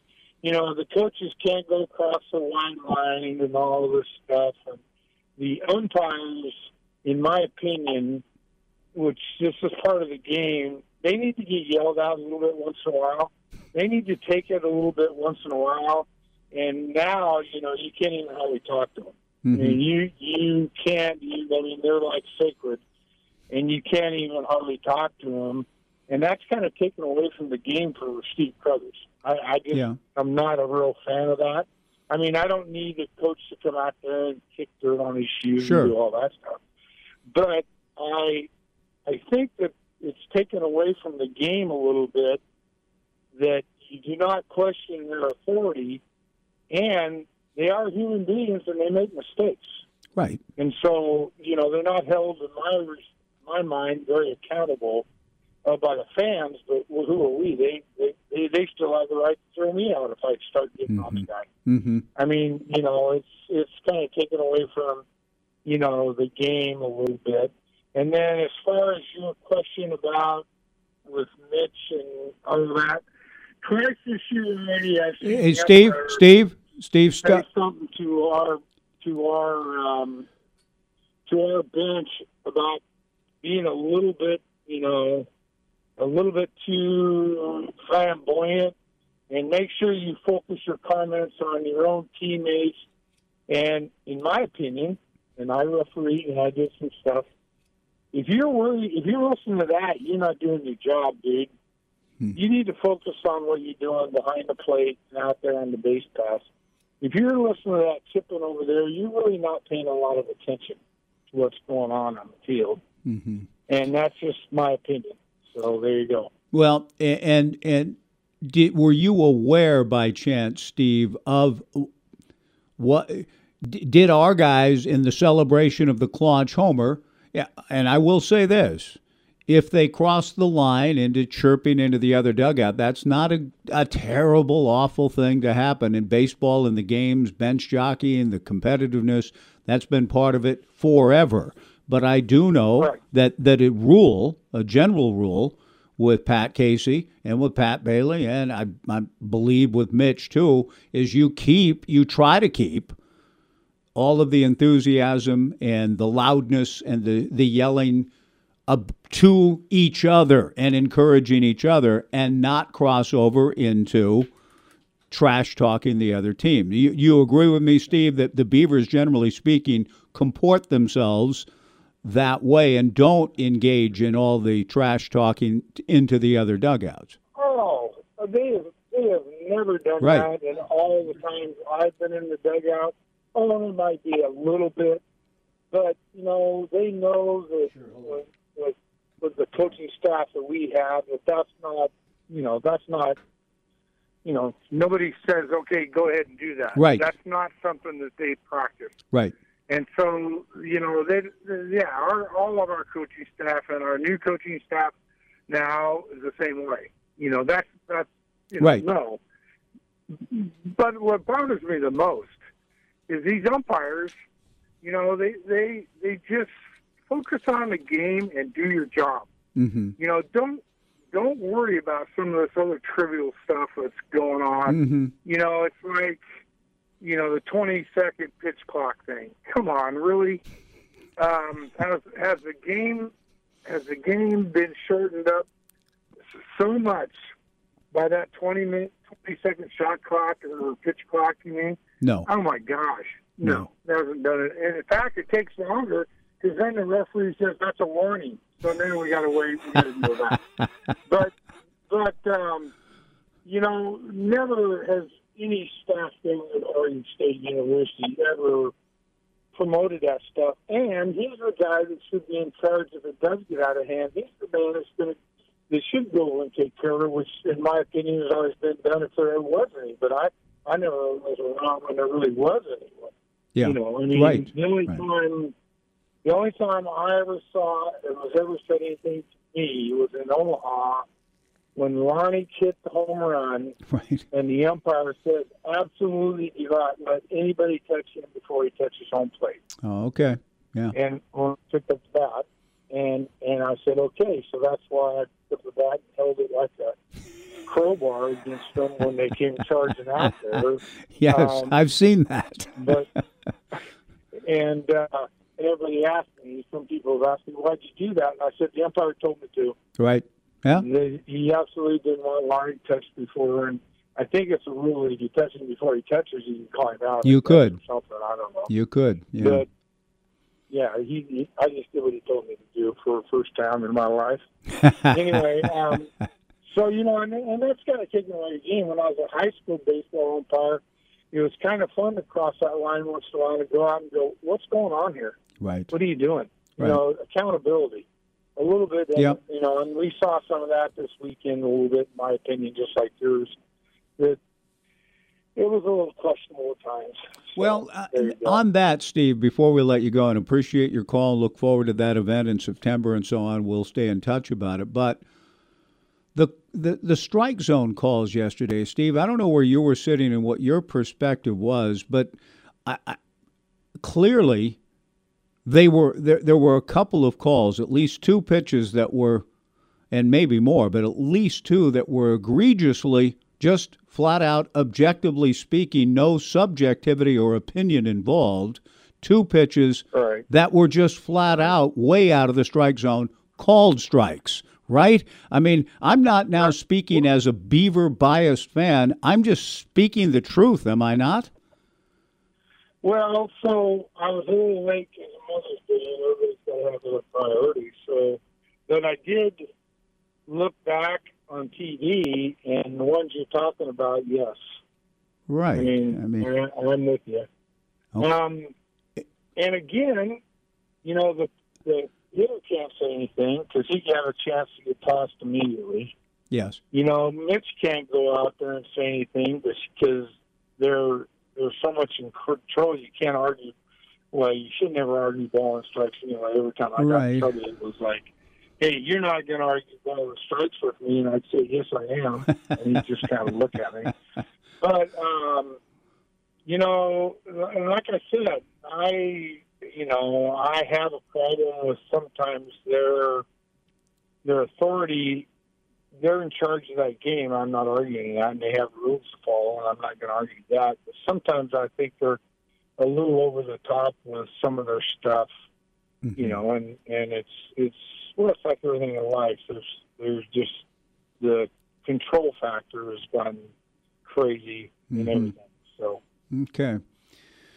Well, Steve, opinion. yeah, no, I got you, and thank you, thank you for calling. Let's stay in touch. Look forward to, or you, you go on. yeah, I mean, I'll be getting I'll be getting a hold of you once we get all the dates set on that. Okay. And uh, and then we'll we'd, we'd like to have you. I think I talked to you earlier about we'd like to have you come out and do a mobile on that game because Yeah. there'll be a whole bunch of. Uh, There'll be a whole bunch of probably Oregon State guys there, and there'll be a whole bunch of Linn-Benton people there also. And so I would like to do a mobile deal out there on that. well, if we, if Thank you, if the game's on Friday, you know, if there's, if you play the baseball game on a Friday, Saturday what may not Mhm. work so well in September, obviously. Okay, But if the right, baseball right, game's on. Friday, and and a home weekend, then we could do Yes. something. Yeah. So it, September uh, fourth would be out, and that weekend we'll be in West Lafayette. At least I hope and believe we'll be traveling.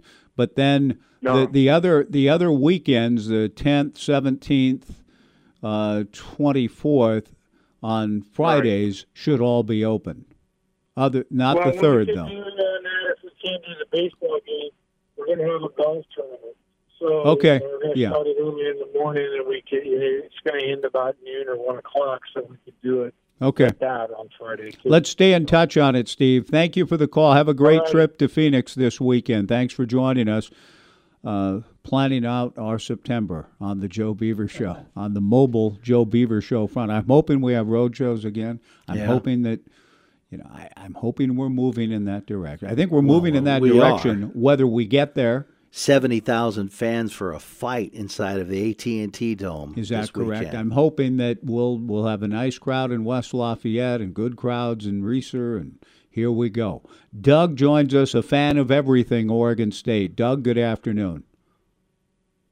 Uh, thank you very much. Um, I, I am.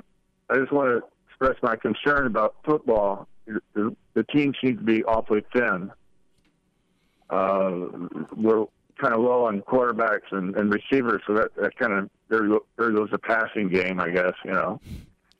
So uh, it's just uh, was an observation I made. It, it, it was just, and I noticed that, that down in Eugene, the Ducks had a whole spring game, so they seem to have enough have quite a quite a few football players, you know, to, to, to do a whole spring game. And then meanwhile, we we can't even do a.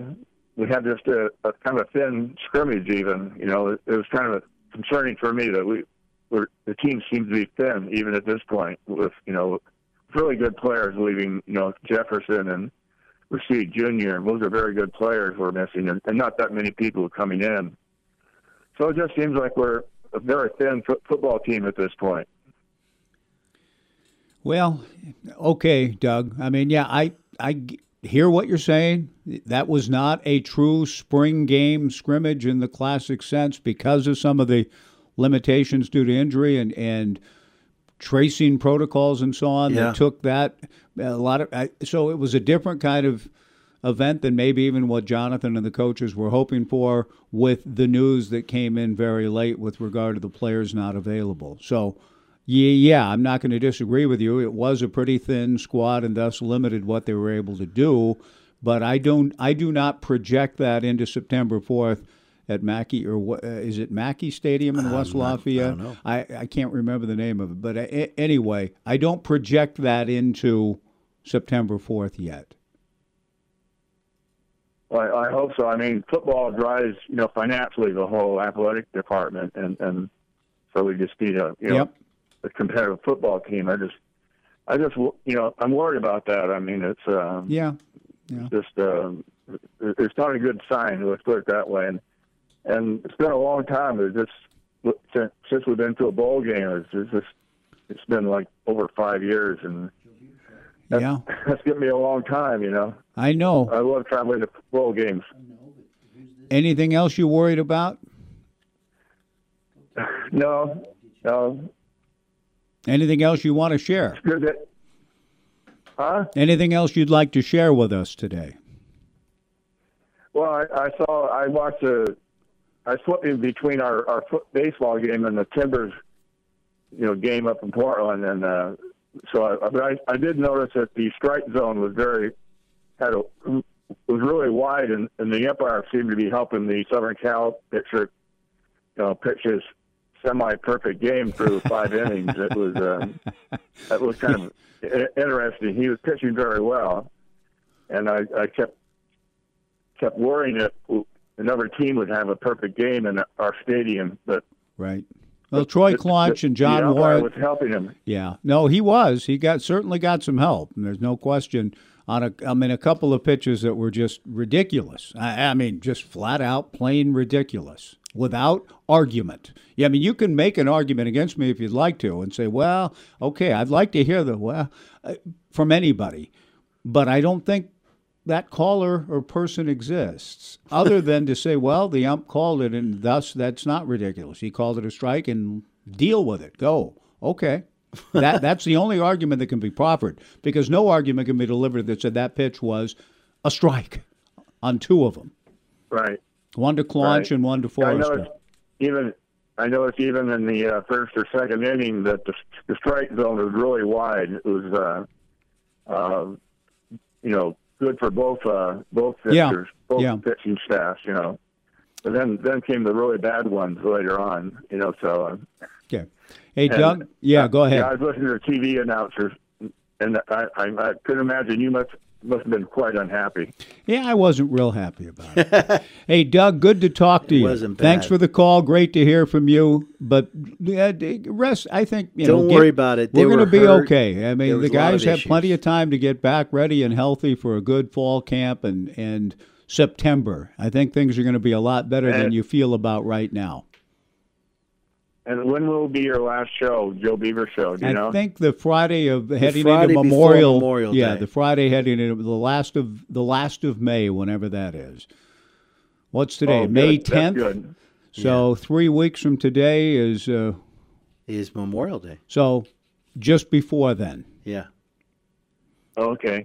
We, we love your show. Thank Okay, you, Ryan. Doug. Appreciate it. Um, it's it's it's Ross Aid Stadium. Ross-Ade. A D E. Thank so you, yeah. that could be Addie. I don't know. Okay. Ross-Ade, but it is Mackey Arena. Mackey Arena at Purdue. So I knew basketball. Mackey's in football in Reno, so I knew it wasn't quite right. Yeah.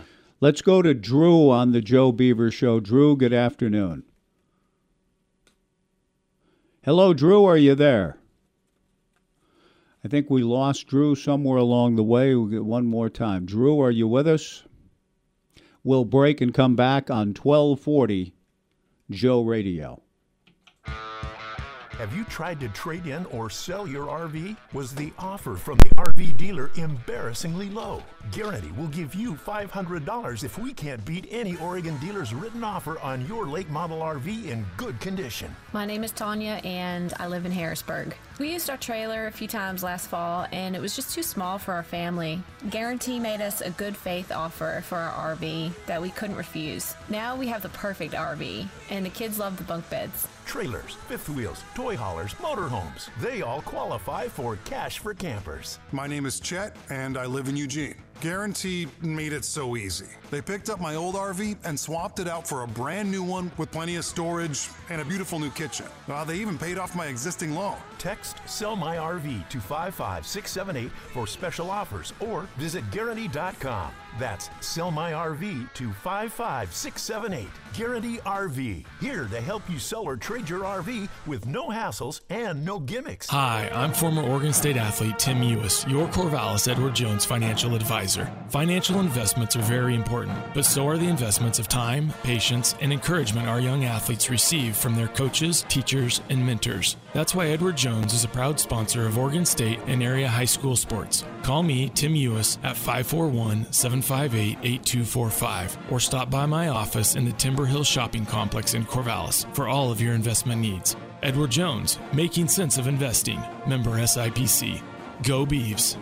Right now at your local Domino's, you can carry out any size pizza with unlimited toppings for only $12.99 when ordering to carry out at the store, by phone, or online with the C12 code.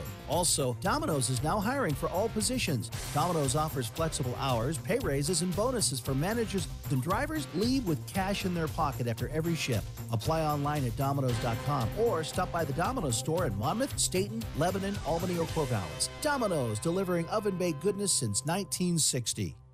The all new MT03 features an aggressive and predatory twin eye face that projects serious style, and along with its high spec inverted front fork and potent twin cylinder engine, the MT03 is ready to rule. So visit Power Motorsports today and find out why MT03 provides the most dynamic ride in the class. Get your new Yamaha from Power Motorsports online at powermotorsports.com. Dress properly for your ride with a helmet, eye protection, riding jacket, or long sleeve shirt, long pants, gloves, and boots. Do not drink and ride, it's illegal and dangerous. Is there ever a reason you wouldn't want to feel confident? I didn't think so. At the Natty Dresser in downtown Albany, confidence is exactly what we want to inspire. When you wear quality clothing that fits you perfectly, you feel great and act with confidence. Don't just dress for where you are, dress for where you want to be. The Natty Dresser, purveyors of quality menswear on the corner of 2nd and Broadalbin Street in historic downtown Albany. Dress well, be confident, find success. Middleton Heating has served the Mid Valley for over 72 years and is still here to help you 24 hours a day. Middleton can repair, replace, or maintain all types of heating and cooling equipment. AC causing you trouble? Need repairs or replacement? Give Middleton Heating a call. For new equipment, Middleton offers several financing options and participates in state, federal, and manufacturer incentive programs. And don't forget Middleton's custom sheet metal shop is still taking orders, large or small. You can count on Middleton for all your heating, cooling, and sheet metal needs. Online at middletonheating.net. Yeah, no. yeah, yeah, yeah, no. Welcome back to the uh, the Joe Beaver Show. Of course, we never really went away. We were just listening to our fine sponsors. Uh, thanks for that phone call, Doug. I will say this in response to that. Uh, per your own, Doug, your own uh, observation, I know you kind of threw Jermar Jefferson in there and a few others. Uh, that has nothing to do with numbers. Yes, Jermar went on and moved on, and that's great for him. It was time, and he wanted to go. There's plenty of quarterbacks for Oregon State. There's plenty of everybody. It's just that they had uh, some late roster issues. In fact, Jonathan Smith refers to it when he has the post game uh, conversation with the uh, media, talking about okay, you know the, the you know the list I gave to you these are all the guys, and and um, just kind of making reference to the fact that they were down a lot of numbers. That's really one of the reasons why I think there wasn't this big produced scrimmage of half these guys, half those guys in a big show. It was more of a hey, if the people want to come in and watch our last practice, that's great. And they did, and Jonathan loved it. He he he loved it. So it's not it's not that the numbers that everybody's leaving and there's no one left and they're not going to make a bowl game. I think personally it's the opposite. I know, you know, um, you know Hamilcar and and and and Jermar moving on is a big blow, but there's some great running backs behind him coming in. I know we've heard a lot about uh, this Fenwick kid from South Carolina. I mean, there's a lot of things to be excited about in football, and despite Jermar Jefferson moving on, there's going to be someone that, you know, replaces him. It just it's the nature of college sports. Just when you think I mean, how many times Steven Jackson, oh, we're never, it's never going to happen. And then along comes Dwight Wright. Along come well, he was already there, but along comes Jacquizz, Yvenson Bernard. Yvenson Bernard, and then Jacquizz, and so on and so forth. Um, But in the scrimmage, just to clarify the number, Doug, and anyone else, if you're, I think most of you probably saw this if you were following the news about the Beaver Spring scrimmage. If you watched any of it, I'm sure that Yogi and Nigel, I've taped it, haven't seen it Yeah, yet. me too. But talked about the, these were the players that missed the scrimmage, and this was found out fairly late Saturday morning, just Mhm. ahead of when the scrimmage was going to begin, when everyone learned that the following student athletes, football student athletes, would miss the scrimmage due to COVID 19 testing results and contact tracing protocols. Here was the list Jonte Allen, Alex Austin, Zeriah Beason, Silas Bolden, Michael Earhart, Ryan Franke, Ben Gulbranson, Addison Gumbs, Joe Jenkins, Malik Kelly, John McCartan, Isaiah Newell, Brian Nithalangzi, and Jordan Whitley. That's a lot. I didn't count the number, but And that changes heavy hitters. plans considerably. right, and those are heavy hitters. Those are big. a lot of them are some big names in there. Zeriah's had a tremendous spring. Right. Isaiah Newell, the running back, has had a very good spring according to observers. And so has Vidlak, and a lot of people wanted to see what he can do. So I liked Vidlak, by the way. Yeah, I know. I liked what I saw, and Uh-huh. I'm wondering if any of you saw enough of uh, of Sam at work. Uh, Chance Nolan may have thrown the best ball of the day in the highlight of the scrimmage. Luke Musgrave going up in traffic at the goal line, and Chance threw it. He high hand, I mean, a perfect spot where only his big Mhm. tight end could get it, and Luke went up and got it. The coverage was fine, and Nolan threw a strike, and Luke got it for the most exciting play, I think, of the scrimmage.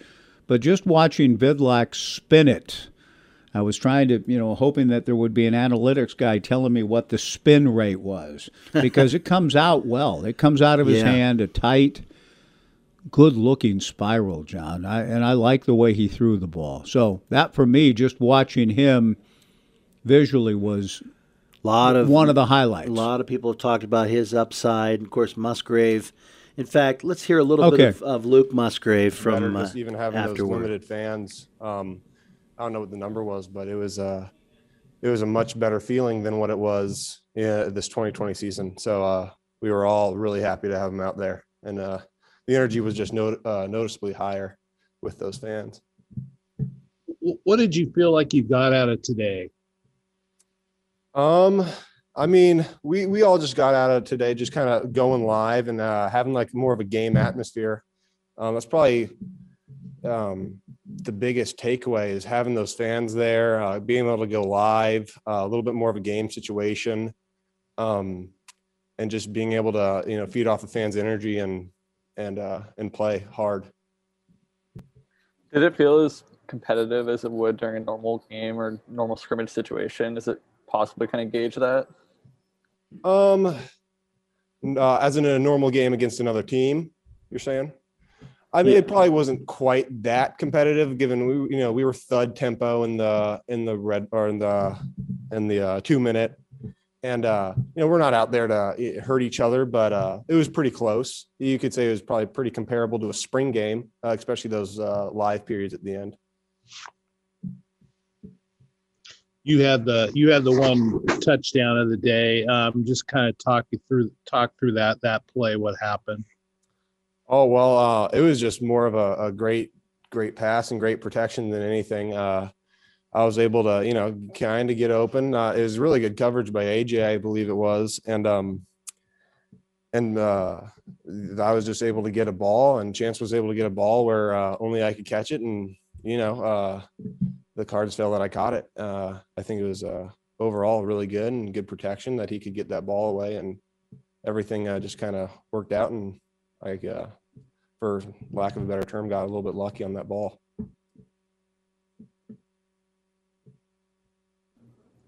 Luke, what did you guys what did you guys learn from this spring? Just the, the five weeks of spring ball about this about this team. Um, I think this team works really well together. Um, we got a lot of good camaraderie.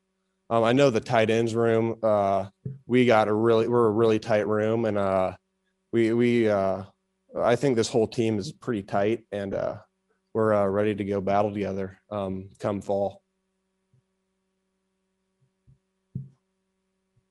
Should You we know, keep what- going? what- here? what's funny Oh, I think he's done. Yeah, that, what's funny to me about the, the touchdown play that the competitive nature of these coaches.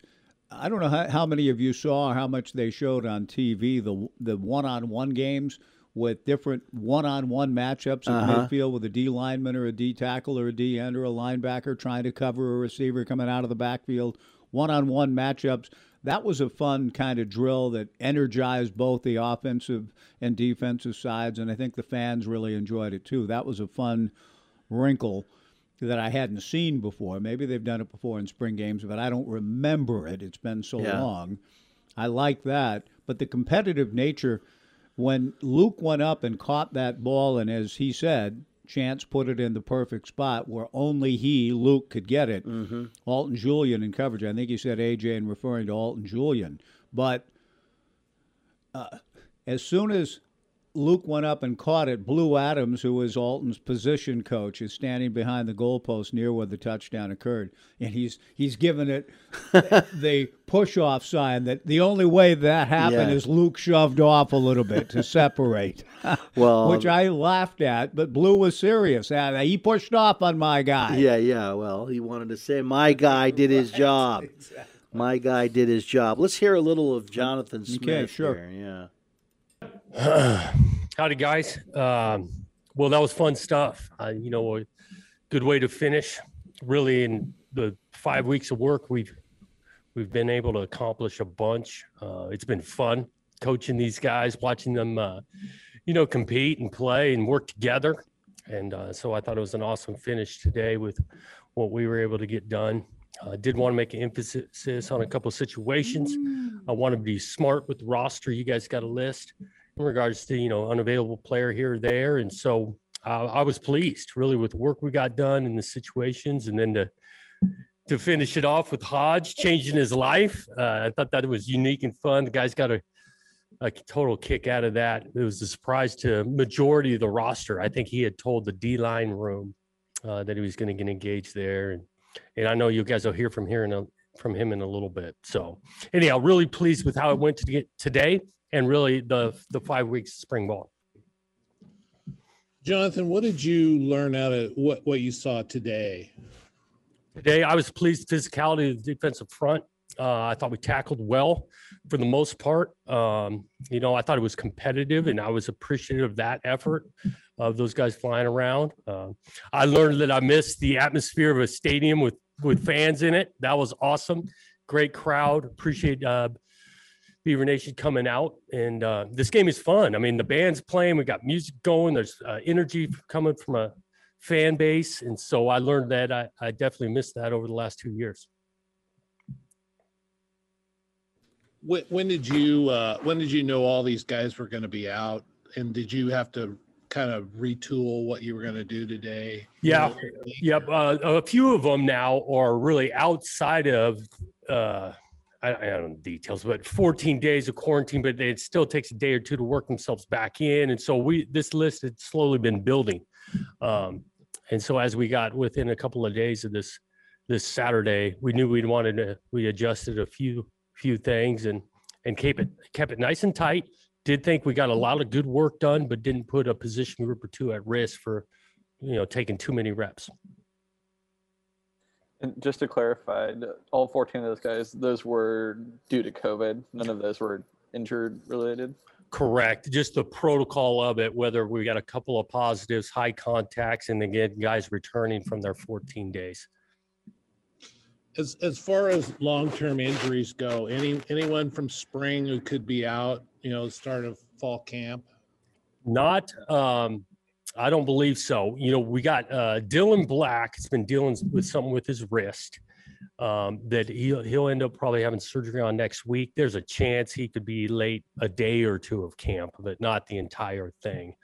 Um, and so outside of that, no no long term injuries that currently will keep him out of August. Position wise, was it was it mainly just the wideouts that limited what you guys could do today, or there was there another group that I can't think of that's kind of hit right. hard? that was a key factor. Um, there's a couple of groups that really were too deep um, total like you know and so the biggest one for sure was deceivers um, you know with the two quarterbacks thing got us down to just two guys there. Um, and so in general i was really pleased with five weeks of work how much we've gotten done. It didn't didn't feel like we needed to push the envelope just today um, with that. So that's why we kept it nice and tight. And again i thought we got great work done today What did you What did you mostly learn about this team over the five weeks of spring practice? You know, um, I do think we got a tight knit group. You know, watching them compete day in and day out, uh, they they got after each other, but with a mutual respect. I learned that we got some great leadership on this team. Uh, a couple of guys, you, you know, you heard from Luke already. You hear from Hodge here in a second. We got some good leadership on this team. I think that shows uh, being around them every other day, uh, spring practice wise.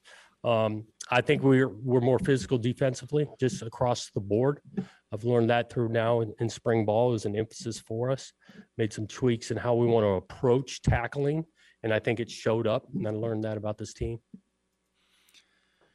Interesting. Uh, tweaks is how do we approach how we approach tackling. It's a tough job. It's a tough business in terms Well- of how physical can you go, but the approach tweaked. How that may look in the summer and fall, I don't know, but it clearly needs to be. It was better last year in the short sample size. It was better than the year before, but it's it's it's got to take another step now. Well, one of the answers was, you know, to well, what are you guys doing to get better? Well, you know, watching a lot of film, but we all know that tackling has to be done on the field. However, the NCAA has come out and said that they're they're considering, which they'll probably do, really limiting live tackling in practices starting this upcoming season. Yeah. I, And- so how do, how does how do you get better at it Right. you're suddenly thrown into when you're not doing it on a regular basis and now in a game at full speed you got to get that guy and down. I, we were always taught, and I've seen examples and lived examples of the truth of this statement, and that is if you're not going full speed, you get hurt. Yeah. If one guy is and you're not, but if two guys are going full speed, it could look like the worst collision in the world and both bounce up and they're fine. Mm-hmm. But if one guy's, even if you're going three quarter speed, you get hurt that way. We'll take a break on that note. He referenced you're going to hear from Hodge here in a minute, referring to Isaac Hodgins, who had a life changing moment, a sweet moment, and a tremendous way to culminate spring drills for 2021. So we'll hear from Isaac Hodgins and his big moment at Reser. The other thing, too, did any of you see, I hadn't seen it before, on the Pac 12 networks, a very well produced piece on the Beavers' win in the rivalry game with uh, audio from uh, ESPN, a little bit from yours truly, but just the inside, the feel and the joy of that win over Oregon. I was reminded of how big it was, how great it was, and how much those guys celebrated it and enjoyed it in the in the immediate aftermath in the locker room. A well-produced piece that aired on the Pac-12 networks. I hope some of you saw that too. Let's break and come back on 1240 Joe Radio. COVID has changed a lot of things in our lives, and it can be hard for anyone. If you're struggling to cope, you don't have to go it alone. There's strength in reaching out. When you call the Safe and Strong helpline, you can find support in your community. It's free and private, so your information won't be shared. Call 800 923 HELP to connect with someone who's ready to listen and who cares. That's 800 923 4357. We're stronger in community. Howdy, folks. Linda McHenry here to tell you what you need to know about Eats and Treats Cafe in Philomath. We serve up just darn good comfort food, serious barbecue, and amazing baked goods from our on premise bakery. And we serve it up in three different ways takeout order with curbside pickup, dine inside with advanced reservations, and alfresco dining outside along our covered breezeway. That's Eats and Treats Cafe on the corners of 17th and Main Streets in Philomath. Hi, I'm former Oregon State athlete Tim Euhus, your Corvallis Edward Jones financial advisor. Financial investments are very important, but so are the investments of time, patience, and encouragement our young athletes receive from their coaches, teachers, and mentors. That's why Edward Jones is a proud sponsor of Oregon State and area high school sports. Call me, Tim Euhus, at 541 758 8245 or stop by my office in the Timber Hill Shopping Complex in Corvallis for all of your investment needs. Edward Jones, Making Sense of Investing, member SIPC. Go Beavs. Have you tried to trade in or sell your RV? Was the offer from the RV dealer embarrassingly low? Guaranty will give you $500 if we can't beat any Oregon dealer's written offer on your late model RV in good condition. My name is Tanya and I live in Harrisburg. We used our trailer a few times last fall and it was just too small for our family. Guaranty made us a good faith offer for our RV that we couldn't refuse. Now we have the perfect RV and the kids love the bunk beds. Trailers, fifth wheels, toy haulers, motorhomes. They all qualify for Cash for Campers. My name is Chet, and I live in Eugene.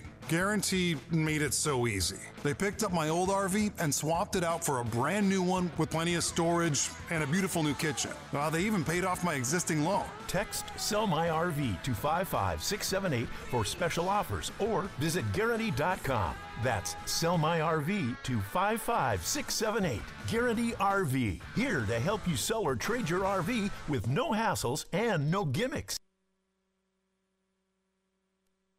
Yes, it So yes it can. You're going to hear, time. yeah, the, the rate. We got to change the. It's all about the rate. Now we're going to hear from the first question you're about to hear in this next segment of Fun with Audio is Nick Daschel asking in an unusual manner for him because he's usually fairly deliberate and uh, Jonathan, when did you you know get Yeah. him? He's got that little bit of a tone to him. Here he just goes right to it with Isaac Hodgins, and so the context of this is if you weren't there, or didn't see it. Isaac at the end of spring uh, spring drills proposed to his girlfriend Taylor at the middle of the field, and I'll just spoiler alert. She said yes. and is she there in the video with him? She is now. Just to let everybody know where we're getting this audio, it's it's a it's a video in the Jack and Jenny Wilborn media room, where the camera is pointed right to the podium that Coach Smith talks to us on when we're there live, and we can see them, and then they're looking back at a at a computer that has you know the the uh, the zoom. And then it all runs through a really nice microphone. I wish all the sports would do that. And Including the Trailblazers. Yeah including the trailblazers. So isaac is is at the podium with his now fiance Mm-hmm. she they, she was brought in and she's smiling from ear to ear and so they're awaiting the first question And Nick which- asks yes the first. Here we go.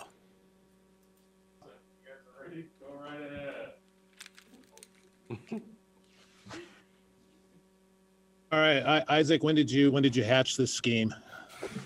Mm, I think uh, I mean it's been a few weeks now in the in the works, just like thinking about it, talking about it with Isaiah and um, just my whole family, and just seeing what the best route to be was, and then brought it to Coach Smith last week, and you know him and DVD helped me out a lot with with everything, so it was just a blessing to have them around.